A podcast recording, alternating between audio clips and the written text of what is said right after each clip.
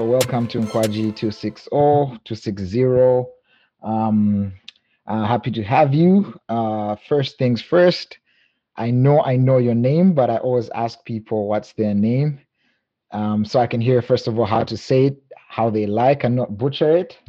And then going to so what do you like to be called and what's officially your name? Because some people don't like to be called their government names, apparently. Oh, yeah. I heard that's a thing. Yeah, people don't like their government names. Uh-huh. I don't know if I can escape my government name. I only have one name officially. Okay. Nkandu Nchindila. But a lot of people call me Saliha. That's the name that most people are familiar with. Interesting. And I like it that way because it allows me to have a personal life and a professional life without, diluting, or rather, let me say, without contaminating the other, because, sometimes, so, but I respond to both, Nkandu, Saliha. These days people call by titles, but yeah, mm-hmm. Nkandu. Even by title, tell us the title so that so that you do us. So that we know which one to call you. No. I like I said, my names are okay. Mm-hmm. Okay. My names are okay. That's good. So, do you know what your name means, or the story behind you getting your name? Most people have a story; others don't. I'm usually intrigued by how people come to their names, or if people know how their parents came up with their names, if it's the parents that named them. Actually, I do know the story behind. Well, first of all, Nkandu is my late grandmother's name. Oh, okay. Yes, my paternal grandmother. But there was a story that I was told that I had other names, and I think that is where the Saliha comes from. And somehow, when someone went to register on the birth certificate alone, decided to drop the names and only put their mother's name there, and that is how I ended up. Oh man, with one name. That's so interesting. So it's always been a limbo, knowing the knowledge that was almost not your name at all, and knowing that you had been called something else, and but Saliha is mostly outside the home environment. I don't know why. I think being in a foreign country, people chose the name that they felt was easier to say. I don't know why that would be easier than Nkandu. That's interesting. Yes, and as for the meaning, I think I've always grappled with having we have so many names that apparently don't mean anything. Right. But recent, I wouldn't really call him a friend, but more like an associate, was doing some study about Zambian names and their meanings. Right. And Nkandu was one of them that was included in his research that he traced, Oh, I know you have an international audience, so it's not just Zambians who would understand, but basically the tribe that I'm from, where the name Nkandu would mostly emanate from the northern and Lopula provinces of Zambia. Originally, came from the region that is today known as the DRC, so that's Congo. Mm-hmm. And in his study, he found that the name Nkandu was associated with a female ruler in that area. And there was a particular market day, which in ordinary times would be a Tuesday. Right. When, because people counted days, not Monday, Tuesday, Wednesday, but on the market day. Right. So every market day had a name. And one of the market days was named after this queen of that area who was Nkandu. And it became associated with generosity. So the name Nkandu means a generous woman. Okay. That's, according to his findings. Which I found I think I began to embrace the name based on that meaning, because I didn't really I'll be honest, I'd never really, sometimes you just wonder, like, why do other people have more than one name and you only have one name, and why this name? And then you find out what happened was almost not your name. Like, yeah, but I've learned to embrace it. And recently I started spelling Saliha in a different way, which is the original spelling, which is Arabic. So I've usually spelled it with, most people spell it as a L-I-Y-A, and the spelling that I'm liking these days is H-A instead of Y-A. Okay. I don't know why, but it means a pious and virtuous person. Okay. Which I also love. Okay. Yeah. So that's very interesting to note that, especially when you say that you're starting to kind of embrace it now that you know, for example, that meaning. Mm-hmm. I guess the question is how either strongly attached or how much of your identity to you do you attach to your name? Like some people say, well, it's just, my name is just one of those things. It's used to identify me so you can talk to me. So I know it's me you're talking to. Others see a name as more. You can, when you know your name, you can, I guess, embrace it or try to embody it and try to attach more meaning to the name. How do you look at that regarding your own journey with your name, and how important is it to you? I get where people are coming from, and I think that was one of my struggles with my name, because we always have, as Africans, we have these sayings or adages that imply that a person's name announces them. Right. That the name that you were given sort of is a prelude to your life and your being, and yeah. I found it very difficult having a name where you ask people, what does Nkandu mean? And no one would give a proper meaning or a meaning to it, and you just feel like you have a name that didn't mean anything, and you wonder, did the people who named me even put any thought into it towards it, or was it just she needs a birth certificate, so here's a name that we can put, whose name, her granny was type of, yeah. But I did find it quite interesting learning what this associate of mine came to find with regards to my name, not just my name but other names as well that seemingly did not have particular meanings. Mm. And it was that I think even the career that I'd chosen for myself, it sort of spoke to, I'm a humanitarian aid worker.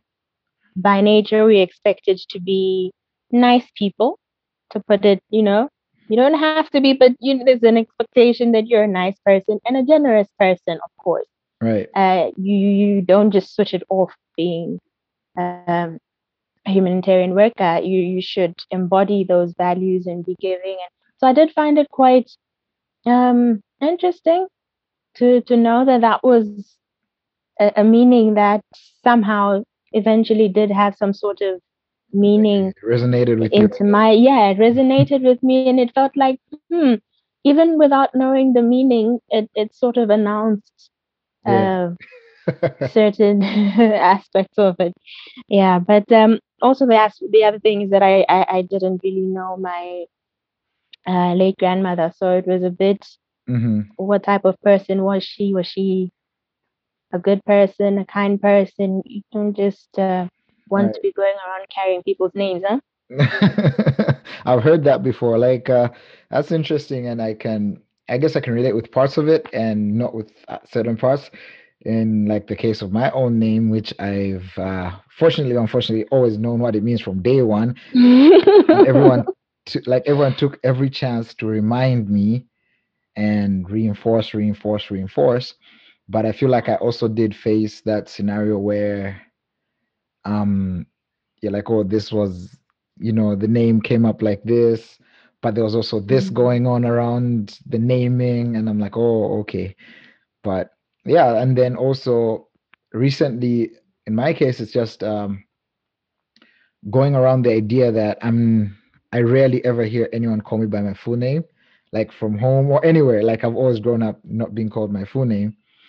And when I first moved to Canada and people would not even try, that actually made me want to make them use my name even more. Like then if you cut it short without like us, you know, being on that level, I was more likely to be like, no, it's still this to you.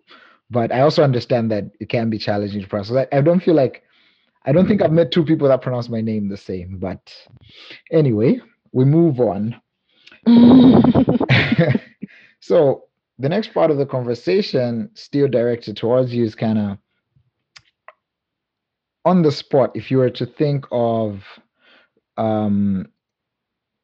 reading your biography, if you were to write the first paragraph of your biography, what do you think it would sound like? And is that kind of how you would like it to sound like?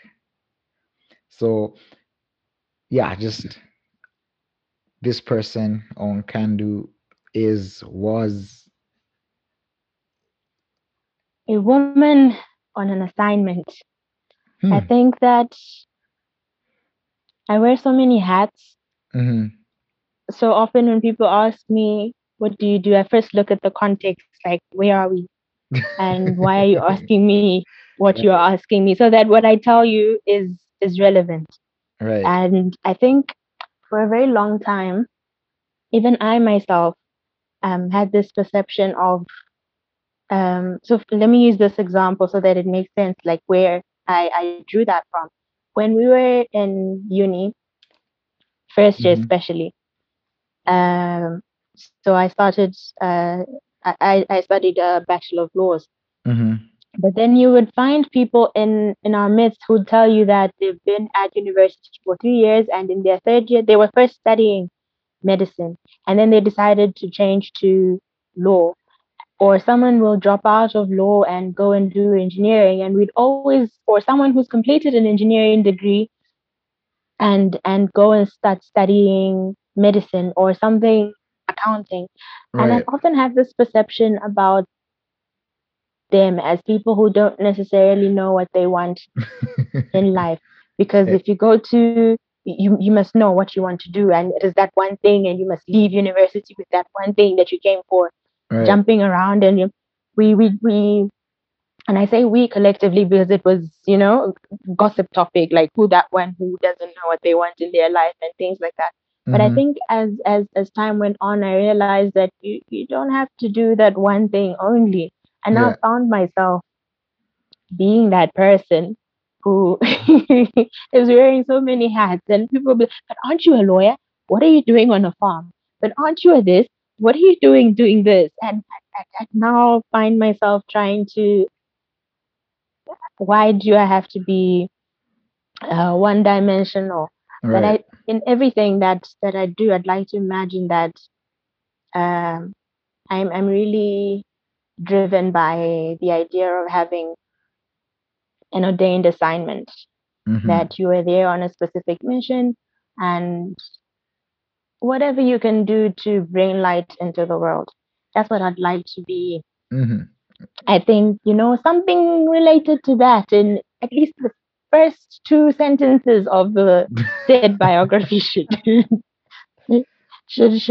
allude to that. Okay, that's pretty awesome. That's awesome. I can relate to, again, a lot of that because I'm one of those people.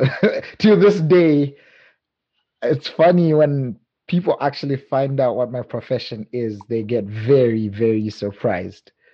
Like, I think 90% of people that speak to me have no idea what I actually do professionally, because one moment I'm doing music, then they see me dancing. Next thing they see me on TV talking about being an events planner, and they're like, who are you? And so I can definitely relate to that. But I guess I don't know much about some of the other hats that you wear. And since we're talking about you, which of the hats that you wear would you like to share about with us? Like, because I was going to ask, what do you do? It's just that I usually like to start with the personal, because I find most times when people meet, hey, how are you doing? Good, thank you. Blah, blah, blah. How's the weather? Next thing they ask is, what do you do? And the answer someone gives is always professional. And I try to change that. So when someone asks me what I do, the first answer I give them is actually personal. And then it just throws people back. And they're like, no, I mean, like for work. I'm like, oh, you just asked me what I do. And work is just, for me, a small portion of what I do, regardless of how much time I do spend on it. So yeah, so tell us about some of these hats that you would want to share with us. What do you do? I talk about all of them if I can talk about all of them. If I Feel what free. I remember that I do, because sometimes I forget that this is what I also do. I can relate. Professionally, like I said, I studied law, and I'm a practicing lawyer. I am also a writer, both academic and otherwise. Let me not go into too much detail before you start asking me stuff. Okay. But I'm a researcher, and I've collectively, just come up with one word, found a nice word that I liked so much that just describes everything.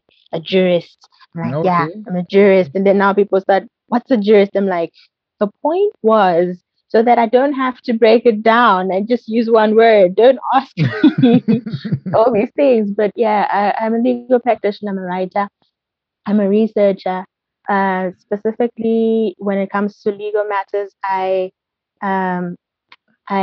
practice in an area that is known as public international law, and more specifically humanitarian law, and an area that really often just shocks people. And they look at me like it's the area of law that is dealing with conflicts, so war zones and the like, right. Terrorism and aspects that induce forced migration. So we'd be talking about internally displaced people as a result of conflict, or refugees and asylum seekers. Right. I am also a disaster manager, trained and qualified disaster risk reduction expert.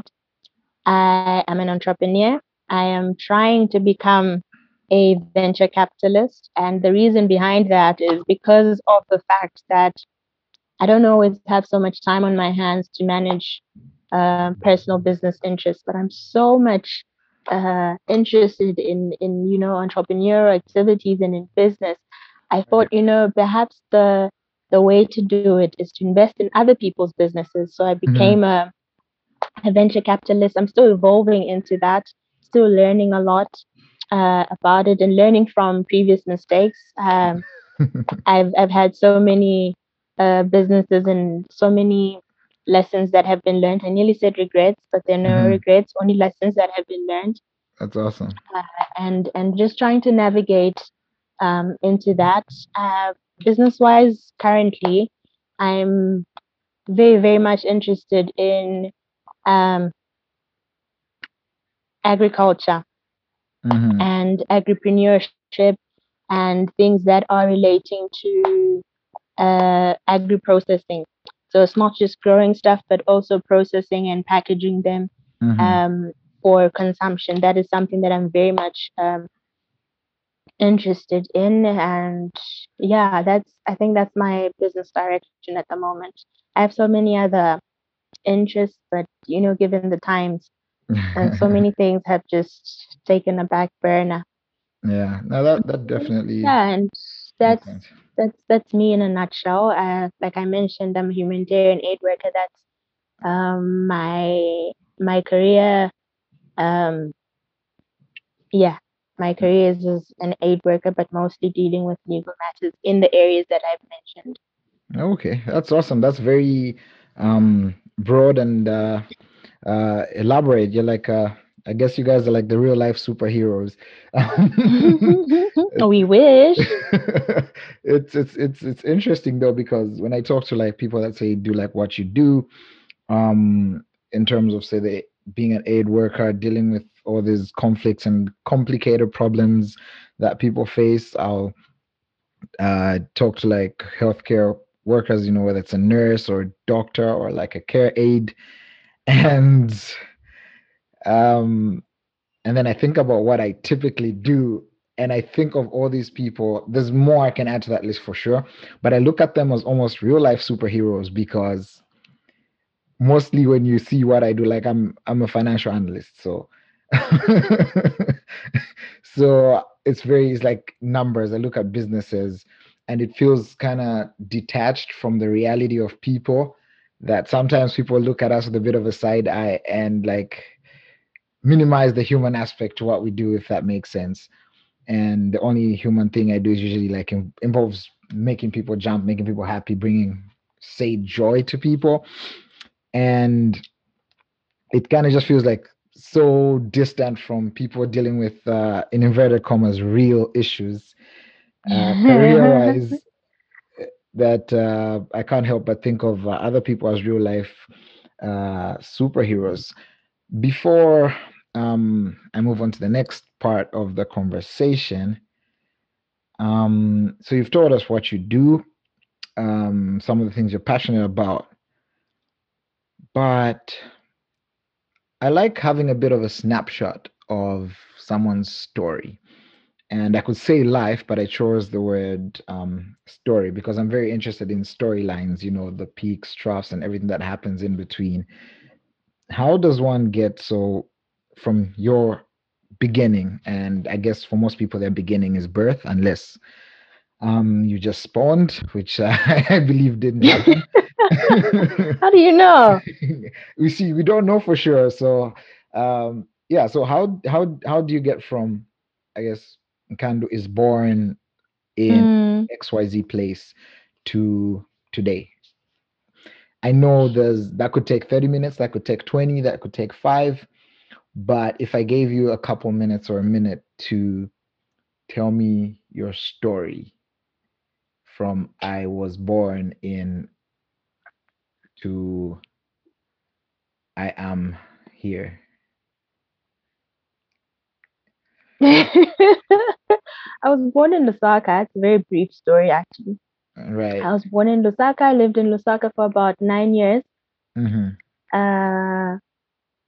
And then emigrated to South Africa. Right. Where I lived for almost 20 years. It's still the base. In between, life happened. It feels like it just zoomed by, honestly, when I think about it. Right. But yeah, that's just the gist of it. I still have relatively strong connections to Zambia, and South Africa is home. I consider that home. I've already mentioned what I studied, and here we are today. Okay, so moving countries, what was that like? Leaving Zambia, moving to a new country.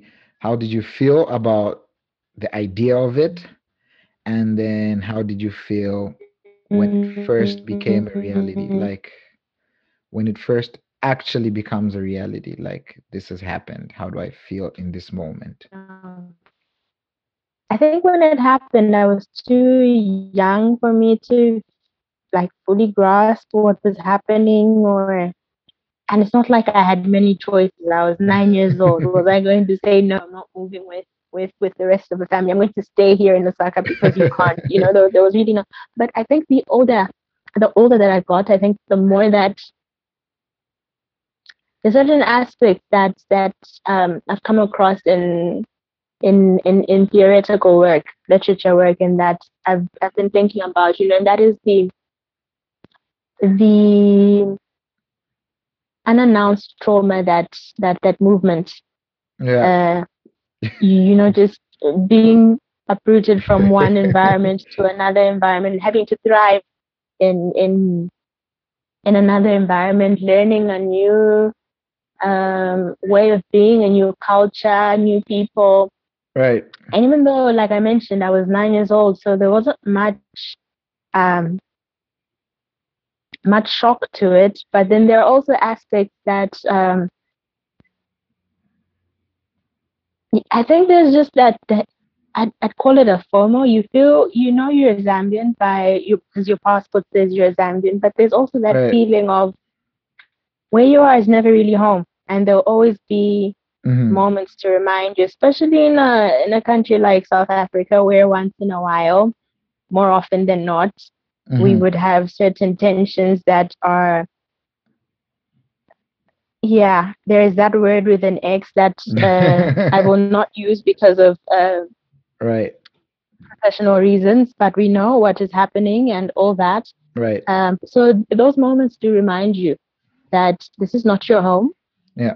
But also the place that is supposed to be your home is not really home. Mm-hmm. I can tell you now that if I say I'm going home, and the most place that would feel like home is not actually Lusaka, where I was born and raised. Right. If I go to Lusaka, I feel so lost because 9 years old, I was not moving around by myself. Mm-hmm. And now if I go to Lusaka, I'd be on my own. There are places that I don't remember how they used to be, whether they're still the same 20 years later. Right. And I found Livingstone to be more friendly. And I think that is where, if I say I'm going home, I've gone to Livingstone. But before I moved to South Africa, I'd never been to Livingstone at all, but it's now home. That's interesting.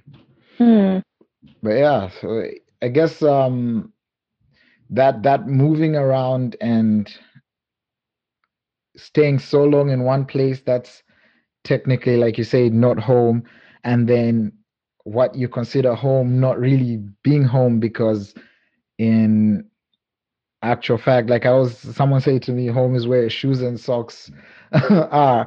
That for me is difficult because my career, I'm always living in a suitcase.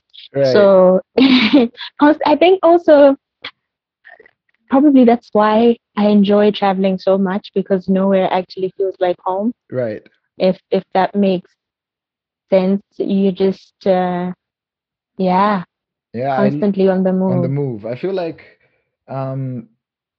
many people that have had to do a lot of moving, nowhere feels like home, but to some extent, everywhere feels like home in a sense. Yeah. That's a great way of putting it. Yeah. Global citizens, and we say it as if it's a nice thing, it's almost like to console you. I'm a global citizen, world traveled, you just don't have a home. That's when you put the negative spin on it. So obviously moving around, I'm sure, has a lot of privileges. You get to see a lot of different places, experience different cultures, and broaden your horizon, and I guess the lens through which you see life. Is there a part of that? Because I, this is also an assertion. It's just an opinion. I think that many people look at it and are always quick to be like, "Wow, that's so amazing! You're here, then you're here, then you're there," which for most people that enjoy it, it is really amazing. But I also tend to feel like there's a part of it that's, I guess, challenging or takes some sacrifice that's not brought to the surface as much. So is there any part of traveling a lot that you found, apart from what you already mentioned, that you found specifically challenging, that's maybe not as glamorized as the idea of, moving from place to place? I'll be honest and say no. I love traveling so much. Mm-hmm. I don't... I had withdrawal symptoms the whole of last year when all of my travel plans were being cancelled left, right, and center. Yeah. But it also made me realize something I wanted to say, but now I'm listening to it. And let me just say that it's a quote by Warsan Shire, that no one leaves home unless home is the mouth of a shark. I think... I'll leave it there, but I love traveling so much, and it excites me. Probably it also depends what the reason for your travels is, or are the reasons behind why you are moving from point A to point B, and where exactly you are going. Some missions, for example, if I'm on official travel, are exciting. It's a learning opportunity. Some places are scary. Right. I know, you know, for I'll use the example of being deployed currently in areas like Cabo Delgado in Mozambique, where there is the uncertainty that is happening, and so many international aid workers had to be evacuated and things like that. Right. I don't think it's. I know there's some people who are thrill seekers and they just want to go where the action is, but it must be a bit scary. Yeah. If you can imagine that. The uncertainty. Yeah. Of it. So. Yeah. The uncertainty of it, but I personally love traveling. Okay, that's awesome. So we move on to the second part of the conversation.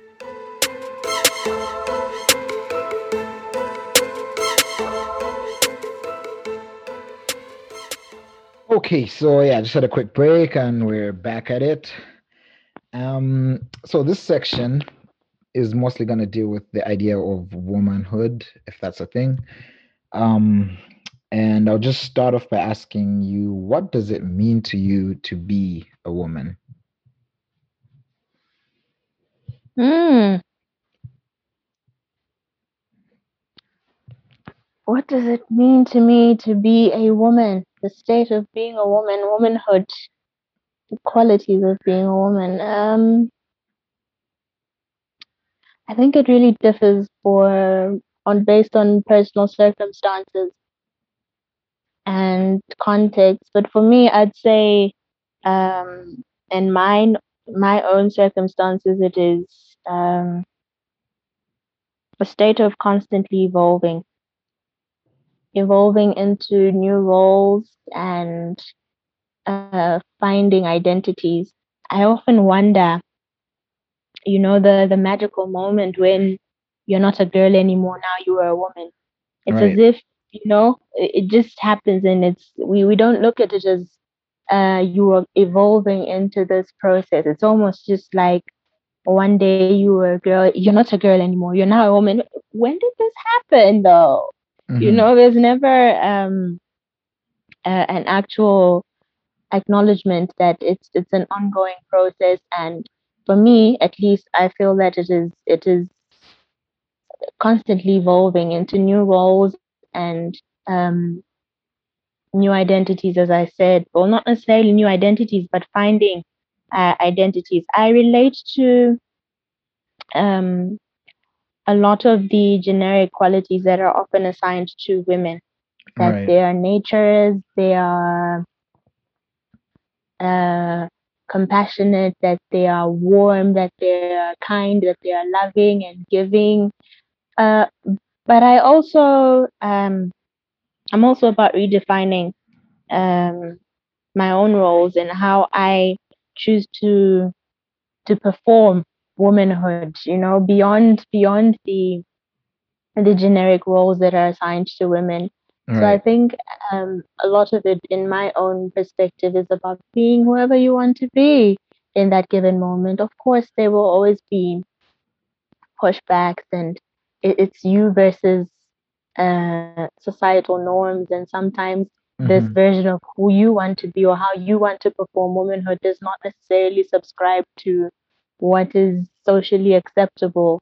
And it's also about, like I said, finding or evolving, even within that context, of finding how you balance who you desire to be as a woman, or how you desire to contribute to the world as a woman within the context of the environment that you find yourself in.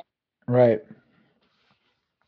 Yeah, that's a very, I guess, one of the most more elaborate answers.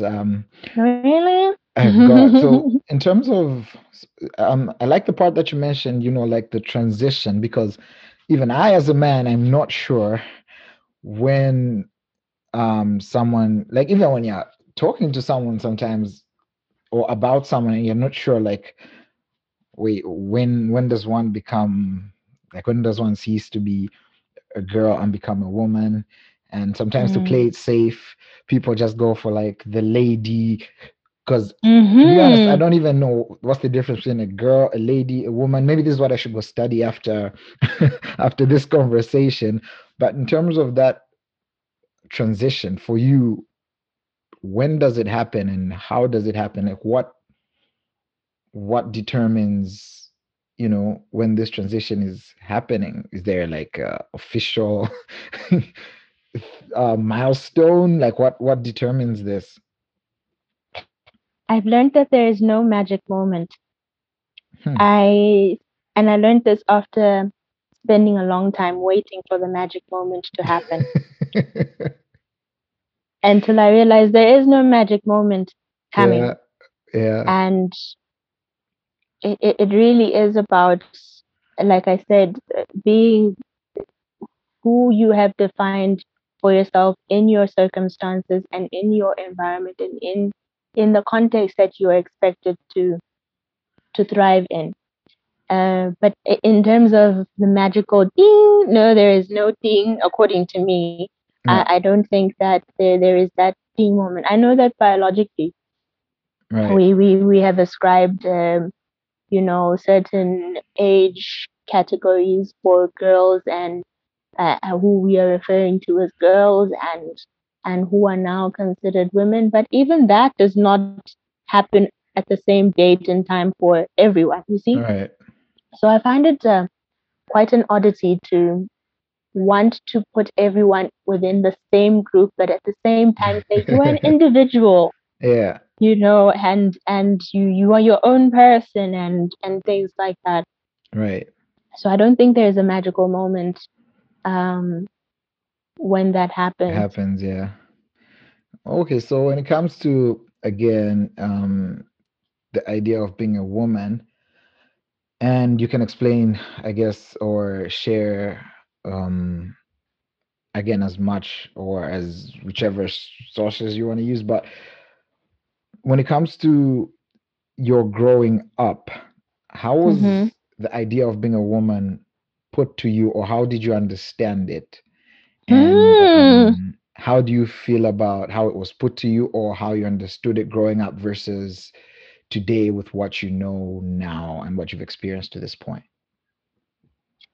That's also another aspect that I've been grappling with. That never happened.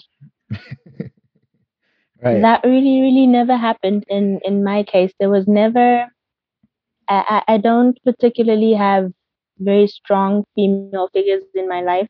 Right. There are women, but not necessarily emotionally engaged women.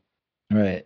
Or I think I've also come to the realization that a lot of people are dealing with their own evolutions. Yeah. And they're also finding themselves in those moments. And society has expected that they are to perform certain roles, but not every person, whether it's a man or a woman, comes to that moment of realizing that it is their responsibility. The universe has a divine way of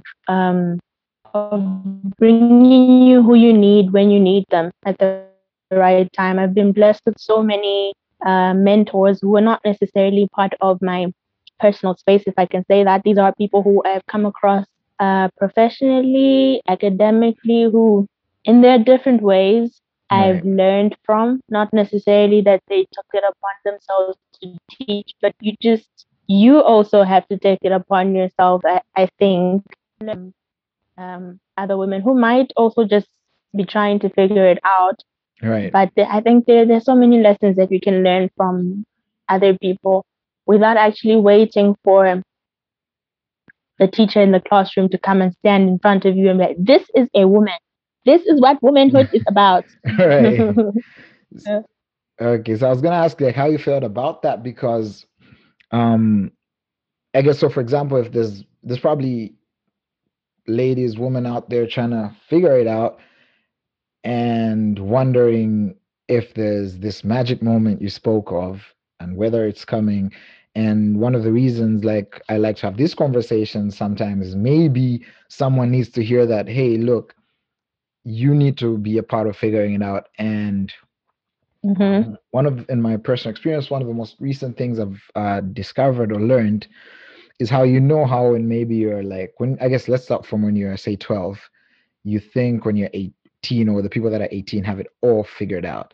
Then when you're 18, you think, you're a little older, a little wiser, you think, okay, probably by 26, 27, those people have it figured out. Then you're 27, 28, you think maybe the 40-somethings or 30-somethings have it figured out.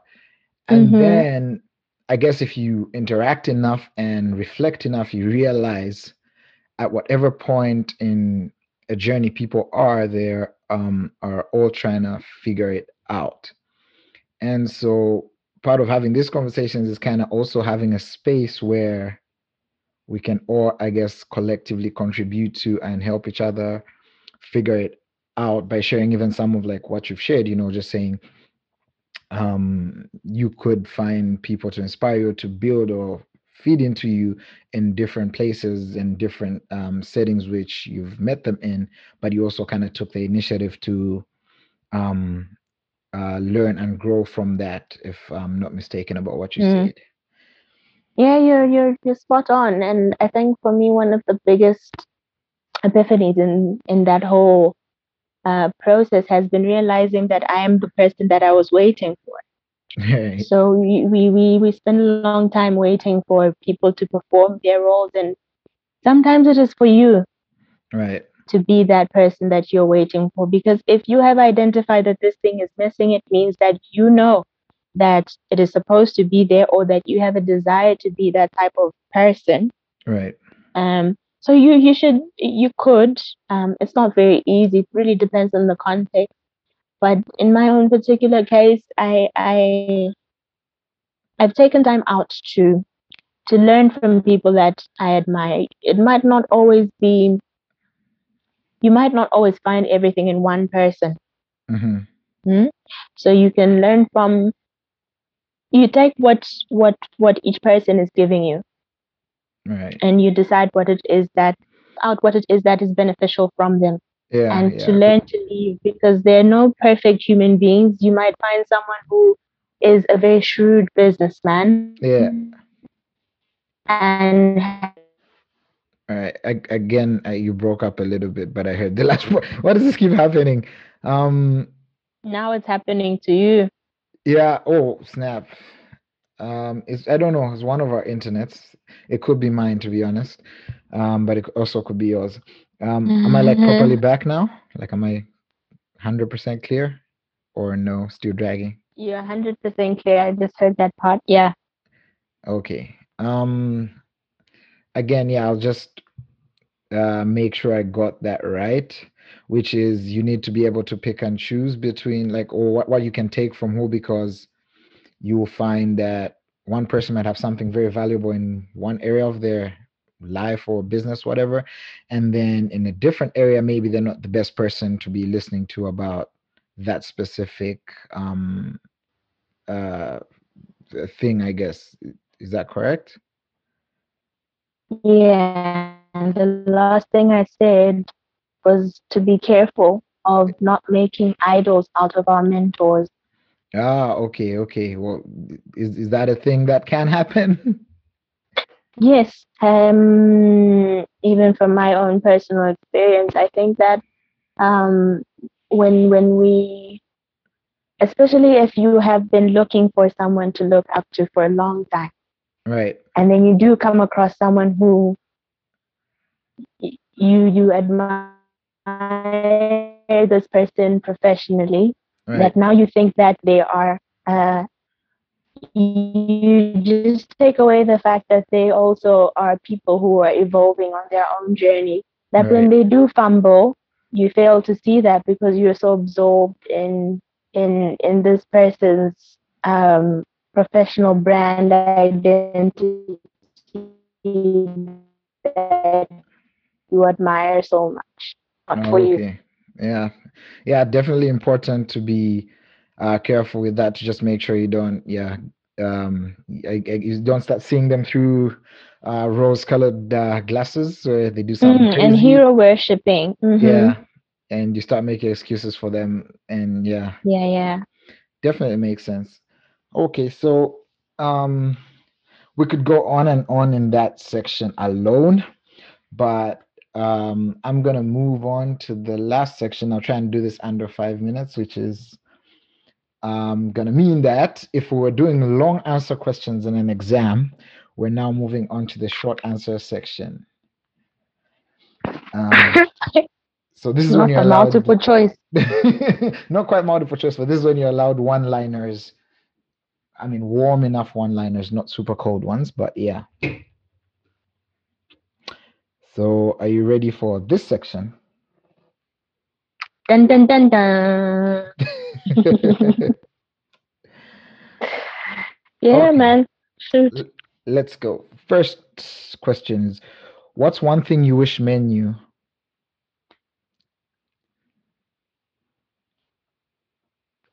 What men knew about women, or what men knew generally speaking? Let's go generally with about women. Speaking. I'd say generally, but let's go with about women. I think I like that one better. No, I don't like it. That's why I chose it.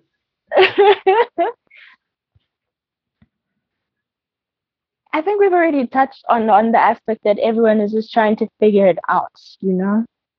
Okay. So you wish men knew that everyone's just trying to figure it out. Yeah, I wish men knew that everyone is just trying to figure it out, both women and men, generally speaking.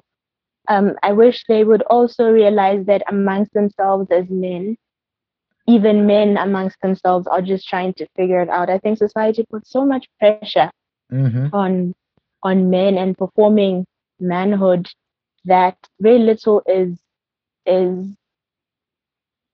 done or said to drive the fact that everyone is just trying to figure it out along the way.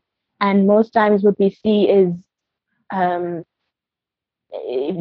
highlights reel of, we don't see what goes on behind the scenes and before this version of what is the accepted standard of manhood is presented to men or even womanhood. I think many times we shy away from sharing the not so picturesque aspects of evolving into manhood or womanhood, that we just present this finished version. And I think that often misleads people who are coming along in their journey, because all they see is that aspect of this finished product that is presented to them, without understanding that so much goes into that moment, you know? Okay, that's a good answer. What one thing do you wish men say to each other that they don't seem to? What would I know about what men say to each other? From what you know, at least. From what I know. Oh no, that is it would be a response very much laced with bias. That's exactly what I'm looking for. Oh really? I think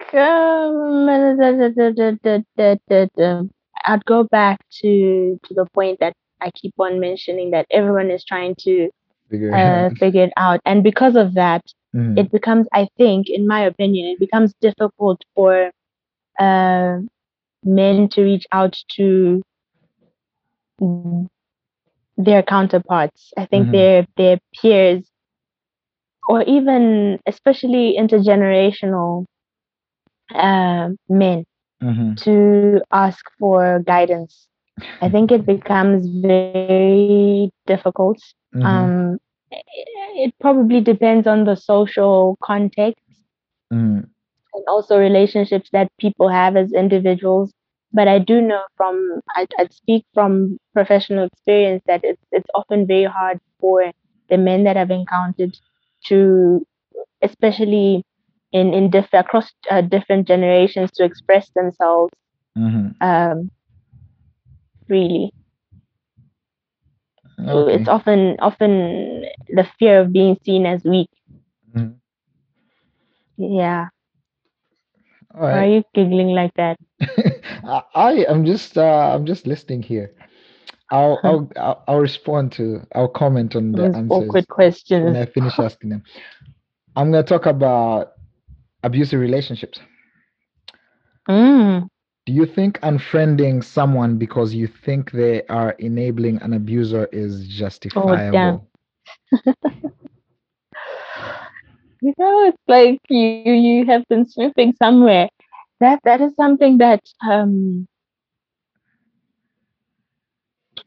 am in the middle of. Mm. And it is, I'll be open about it. You know, as I mentioned, I am a practicing lawyer. Mm-hmm.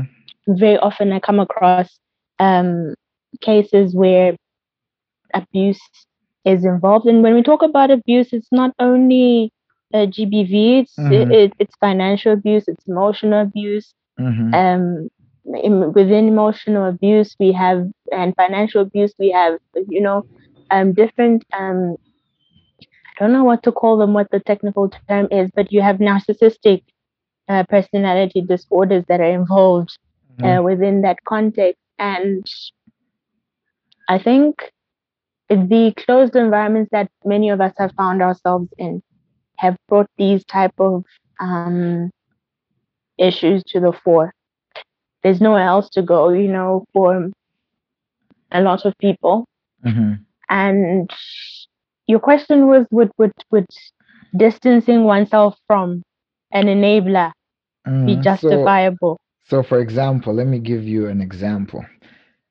If you and I are, say, close friends, and then you're in an abusive relationship where you are the abused, and I feel like you are enabling the abuser. And this is a really, really, really controversial one, because when people are being abused, sometimes they don't see it for a really long time, or they have reasons that they feel boxed in. But then if I, as your friend, care about you so much, and let's say it's breaking my heart to see you being abused, but you're enabling the abuser to abuse you, would I be justified in distancing myself from you? I want to respond to that in light of, I don't know whether to call it information, but something I've learned, a lesson. Right. And that is about the impact that secondary trauma has on people. So secondary trauma would be experienced by third parties. Mm-hmm. So it is the child that grew up in a house of domestic violence. Mm. It is the best friend that is constantly having to listen to this friend who is always complaining about an abusive husband or partner. She's always going back there, and then every time things are sour, she comes back to you, and you're just expected to absorb, to take in all of this. It leaves an impact on you as a third party. My thing that I've learned, and I don't by any means mean this as professional advice or as someone who has figured it out. It took me a very long time to get to the point of realizing the impact that secondary trauma has on people, whereby now you'd find yourself relating as the primary survivor of trauma. I don't know how to explain. You know, you just become so disgruntled with men and abusive relationships that if you start speaking about men, and someone might think that you were the one in an abusive relationship, but it's because you've been a third party to this dynamic for such a long time. It's like you've been in it. And I think in those circumstances, for the sake of your own mental health, it's important. It also depends on your relationship with if it's a professional, you know, relationship, of course, then you have a duty. If there is, I say this as a legal practitioner, but if there are elements that are criminal, you do your bit, involve law enforcement, and remember that you are not law enforcement yourself. It is not on you. You're not a therapist, you're not a psychologist, if assuming that is not your client, right. and all that. And even if that is your professional line of work, it's very important to have boundaries. Mm-hmm. Otherwise, you just end up being sucked into this never-ending warp. And like I said, no, let me not say that, because now it will just sound like, but I've done that a lot, because I found myself mm-hmm. surrounded by, like I said, no, I don't want to say that, because now I feel, and I keep wanting to say it, you know. But basically surrounded by women who make decisions that you yourself would not have necessarily made in their circumstances, right? Or you feel that you would not have made the same choices that they have made. That's another really difference. Yeah, you feel people like have, you don't know what it's like to be in the exact position. But that has always been my thing. And I sympathize with women who their children involved in those dynamics and things like that. But at the same time, I don't feel, well, I no longer feel mm-hmm. obliged to be the one who is constantly, just taking in, and even having to step in. And I had to enforce a lot of boundaries. Mm-hmm. And the unfortunate thing about that is that it leads to the end of a lot of relationships, friendships, family dynamics, when you decide to prioritize yourself. Because if you don't choose you, nobody else will choose you. Yeah. Every time this person goes back to that situation, they are choosing themselves. Yeah. Whether we see them as enablers or they're enjoying, because they're generally some people who are addicted to, and I think it's a trauma thing, it's also a psychological thing. Mm-hmm. They're just addicted to that back and forth dynamic, mm-hmm. addicted to conflict, addicted to the toxicity of the situation that they find. They just love drama, and I never really understood that until I stood back and observed, as you move your emotions from situations, and then you notice that this person is just generally that's who they are, and it's not always for you to be the one to show them the way out of. Yeah, I could actually dig in more on that, but I guess that would be for another time, because the idea of boundaries is something that really appeals to me. And then I'm somewhat, or not somewhat, let's just say I'm an empath. So I feel things very strongly. And you take in things more, yeah? Yeah, one of the things I had to really, really learn to do is to actually, figure out, and figure out without guilt, being able to say, listen, I can see this, I can feel this way, but it's not my job to fix this situation.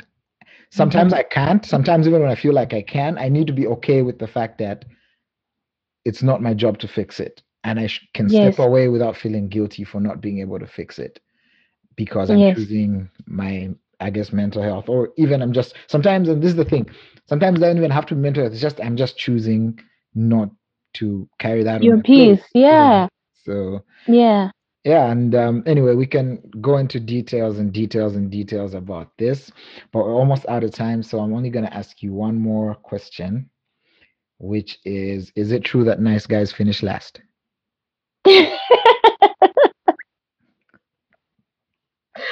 What? Ooh.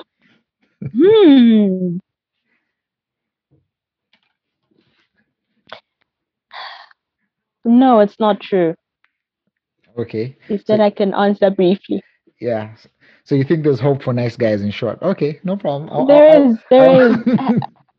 I really am one person who believes in divine timing and in the order of life, and bad guys, your bad habits will eventually catch up with you, and you eventually will will be the one to finish last.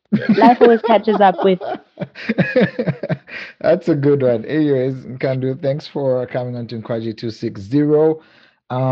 We unpacked quite a few things, but I felt like we could have gone on for another hour and we still have a lot to say. So hopefully somewhere down the road, we're able to catch you out of your busy schedule and get another episode in. But yeah, for me, it's been definitely a pleasure to have these conversations. What are you just going to leave with, I guess, the people that are listening? And also, if they find you inspirational and want to see where you, whether post your writing or just follow what you're happy to share with the public, if you have anywhere they can find you, you can share that and just leave something with whoever's listening. You know, on the last part, I'm trying to be a very low profile person. Mm-hmm. It's not really working, but I'm trying to be, mysterious and not be easily found and all that. But you can Google me, you will find me. Oh, that's okay too. I mean, when you publish a book, we're gonna need to.